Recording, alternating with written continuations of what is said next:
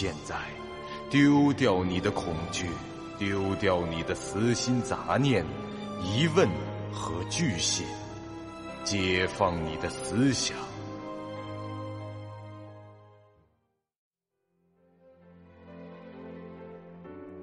您现在收听到的是由喜马拉雅 FM 出品。巨五八瓦塔播讲的长篇恐怖网络游戏有声小说《惊悚乐园》，作者三天两觉。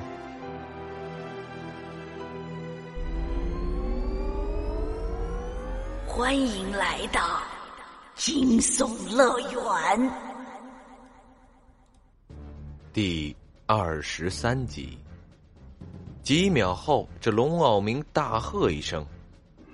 都是幻觉，别乱动！他还没丧失思考能力，立即就意识到了那些手只是幻影，因为他看到地上伸出的一只手臂穿过了自己的小腿，但他没有任何异样的感觉。就算是真的，他们也碰不到我们！龙傲明又喊了一声，寂寞这才稍微冷静下来一些。孤独抓住了他，轻声安慰了几句。虽说他也毛骨悚然，但看到女友那样惊慌，自己反倒冷静了一些。他反复告诉自己，这只是游戏而已，再恐怖的场景也只是暂时的、虚假的。在十余米外，风不觉以闲庭信步般走到了那个怪物的面前。那些恐怖的影像和声音没让他受到。半点的影响，连眼睛都不多眨一下。他将一根棒球棍握在了手中，还活动了两下脖子，摆出了一副准备挥棒击球的样子。这怪物见对方完全不吃这套，于是又使出了第三种应对。他从一具穿着一身脏衣服的男性尸体，瞬间变成了一个活生生的美女，看上去二十多岁左右。穿着黑色的吊带短裙，青丝卸在肩头，肤若涓涓白雪，这胸前两团银软半露在外，纤纤玉腿于裙边是若隐若现，眉宇间更是道不尽的秀媚风情。这风不觉愣了一秒，接着他居然把这棒球棒收进了行囊里。后方的男同胞们瞅见了这一幕。皆是瞬间向他投去了鄙视的目光，虽然他们内心也都很理解他。哎，差点忘了。风不觉刚把这棒球棒收好，便直接从这行囊里掏出了管钳。既然是人形生物，选择这个有加成特效的武器来攻击，还能赚技巧值。他语气轻松的说着，抡起管钳就在这怪物的头部砸去，砰！砰砰，管钳一次次的砸向那怪物的头骨，黑血迸流，触目惊心。在风不觉击中他实体的刹那，怪物的外形就变回了原本的青面尸体模样，周遭的幻觉也随着怪物遭遇重创而消失。后面那四位一言不发的围观着风不觉高效、果断、惨无人道的攻击。这其中有三人的惊吓值无法稳定，因为他们正在胡思乱想。主要思考的问题是：“风不觉”这三个字是否隐藏了什么深层的信息？在怪物的头被彻底的打烂以后，这风不觉将手伸进尸体的上衣口袋里翻了一下，入手了木质钥匙，其物品说明和火之钥匙几乎一样。好了，搞定，走着。风不觉转身说道：“呃，方兄，你是怎么知道这怪物如此不堪一击的？”他一站起来，我就知道了。哼，喏，那些手臂出现，我就更确定了。这种怪物显然是用来考验玩家的惊吓值的。如果队伍里的人因为害怕不敢贸然接近，各种幻觉就会逐渐的升级。就算没把人吓得断线，至少也会让结算时的评价变得很恶劣，就意味着黔驴技穷，只能通过变成一种对我有性吸引力的东西来拖延时间。等等，这系统是怎么知道我的性取向的？假如我是同性恋或者双性恋，它会变成什么？孤独小哥这时说道：“你用 ID 登录论坛，需要填的用户资料里应该有这个问题吧？啊，因为游戏公司有我的数据，系统就知道了吗？好吧，我们还是抓紧时间赶回去再说。”回去的路程，五人尽可能加快速度。他们都能隐隐的感觉到，这剧本不会就这么结束。即使那个叫做萨摩迪尔的最终 BOSS 不现身或者无法现身，也应该有个强大的恶魔作为关底 BOSS 登场。此刻要赶在下一次黑暗降临前到达大门是不可能了。不过，至少得保证这关底的 BOSS 不会因为下一次的黑暗而强化才行。果然，当五人还在回广场的半路上时，这黑暗就降临了。这是他们进入这剧本后的第四次，算上第一次黑暗前的十几分钟，他们在此剧本中的时间已接近了两个小时。这第四次黑暗降临时，他们竟然什么声音都没听到，没有呼吸，没有低语，也没有笑声。风不觉感到这不是什么好兆头。在这种恐怖的游戏中，每一个打破规律的反常变故，都预示着情况在朝着糟糕的方向发展。在这一次黑暗过去三分钟后，他们就回到了广场上。这会儿，连龙傲明都有点喘了。经过近两个小时的奔波、战斗、长时间行走、搬动东西等等，众人的体能值都消耗了许多。孤独和寂寞各自消耗了四百多体能，他们分别是七级和六级，算上这断断续续休息所回复的体能，此时还有两百多点可以用。龙傲明是消耗最大的。光是遭遇怪婴时那一次闪电冲撞，就烧了他三百点体能，加上和血尸战斗时，基本都是他在顶着，总消耗已超过了七百。其实这也算少的了，因为非显性属性的关系，他跑步所消耗的体能比其他人要少。战斗也是同理，差距渐渐累积，加上回复的体能，此时他还剩下。这一千分之二百八十九可以用，对比着上述三位风不绝和王探之这两个五级的家伙，在参与过战斗的情况下，这此刻体能竟然还剩下个几十点，简直就是奇迹了。啊啊！任务已经更新了，应该可以使用钥匙了吧？王探之大口喘息的说道。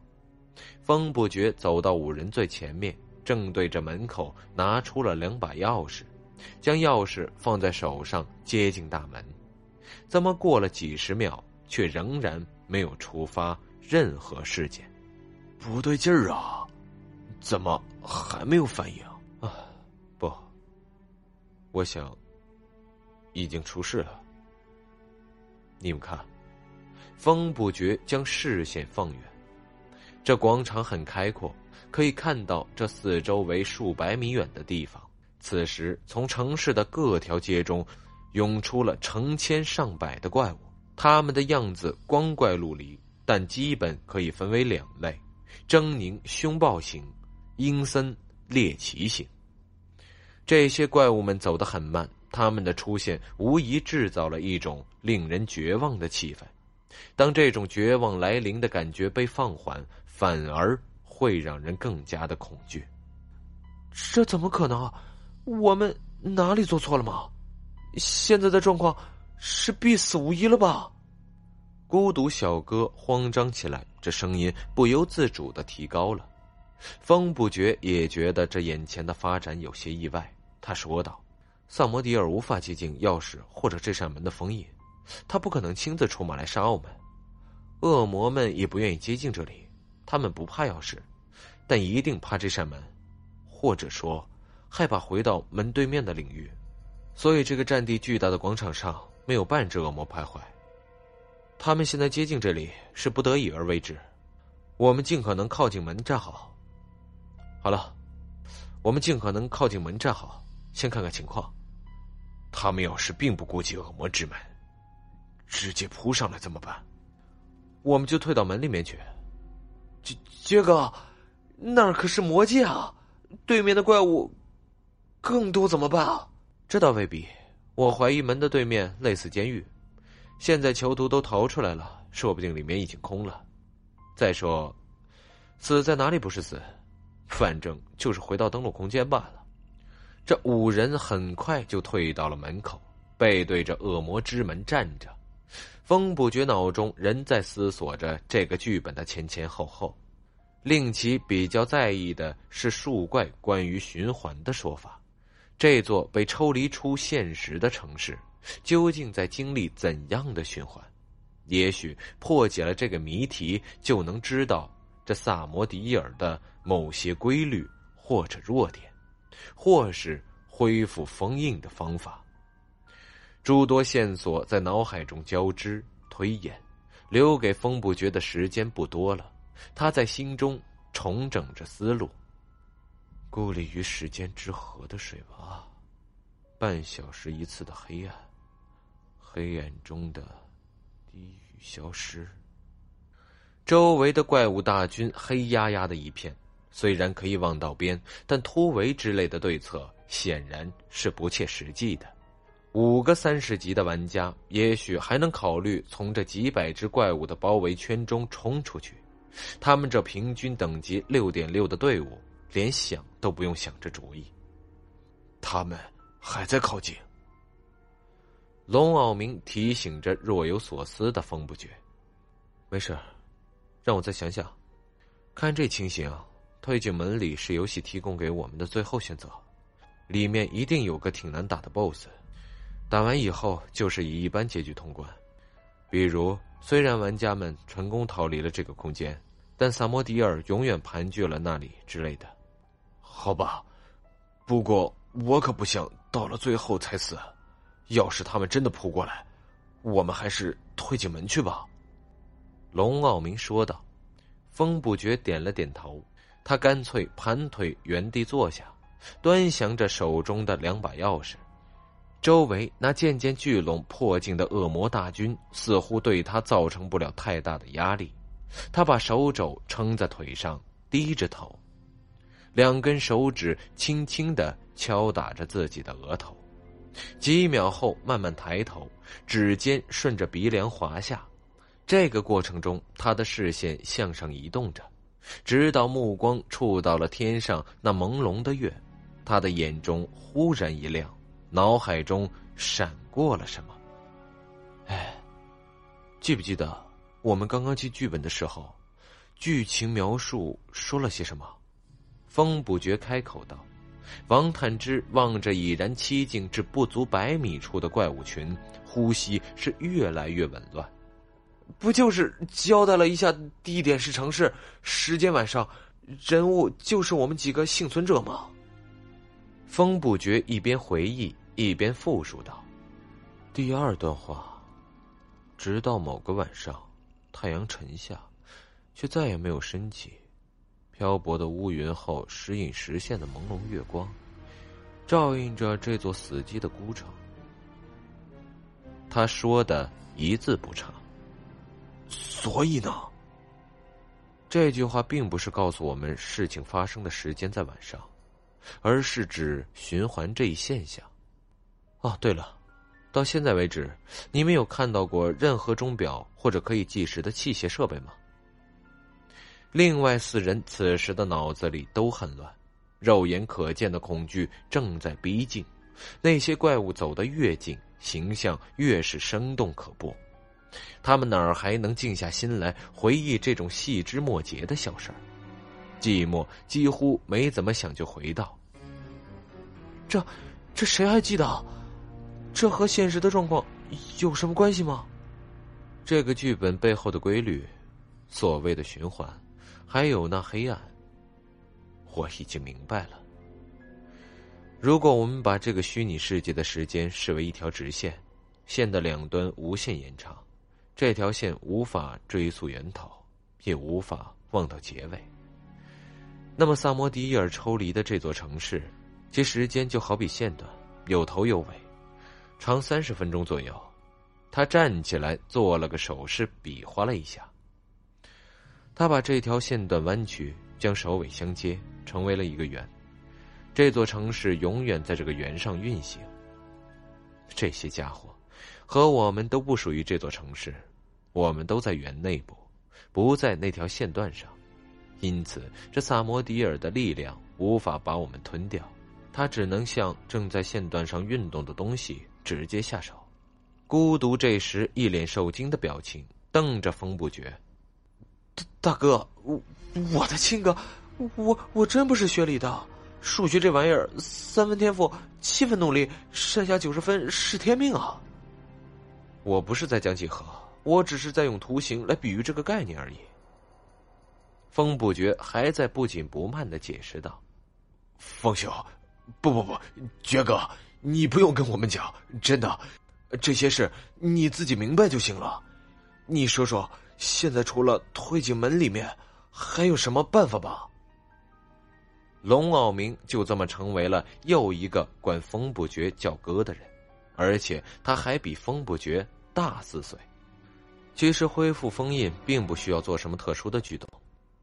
风不绝就这么说着，拿着两把钥匙，还是举在头上，和之前的动作根本。没有变化。喂，喂，这不就是干等着吗？王探之叫道：“怪物们已经越来越近，只剩下二十几米的距离了。唉，这是对我们勇气的一种挑战，看我们敢不敢站到最后一秒。哼，这系统啊，还真是专注于制造这种最后时刻死里逃生的桥段。哪里死里逃生了？”你只是举着钥匙而已啊！在警局的时候，我说火之钥匙的谜题太简单，这话我收回。六九幺八五，同时也是另一个提示，与时间这一要素结合，我们就会知道答案。我说绝哥，这也像……龙傲明还没说完，风不绝就打断道：“时钟上的分针从六开始顺时针转动，先到达九。”这是十五分钟，然后从九到一二十分钟，再从一到八三十五分钟，最后从八到五四十五分钟。在分针不倒转，即时间不倒退的情况下，六九幺八五总共花去了一百十五分钟。而我们进入剧本后，直到现在的游戏时间是，如果我估算的没错，此刻正是。他看着那些亮出的前爪，或是张开大口的怪物，已来到了眼前，却还是平静的说着。钥匙的闪光打断了他的话语，璀璨的光芒直冲云霄，连夜色中沉寂的空气都仿佛清冷了许多。两把钥匙飞旋而上，嵌入了大门上方缺失图案的部位。神纹光阵亮起，火与木的魔法阵复原了。五芒星再次出现，大门便缓缓的关闭了。本集播讲完毕，感谢您收听由喜马拉雅 FM 出品的长篇恐怖悬疑惊。感谢您的收听，去运用商店下载 Patreon 运用城市，在首页搜索海量有声书，或点击下方链接听更多小说等内容。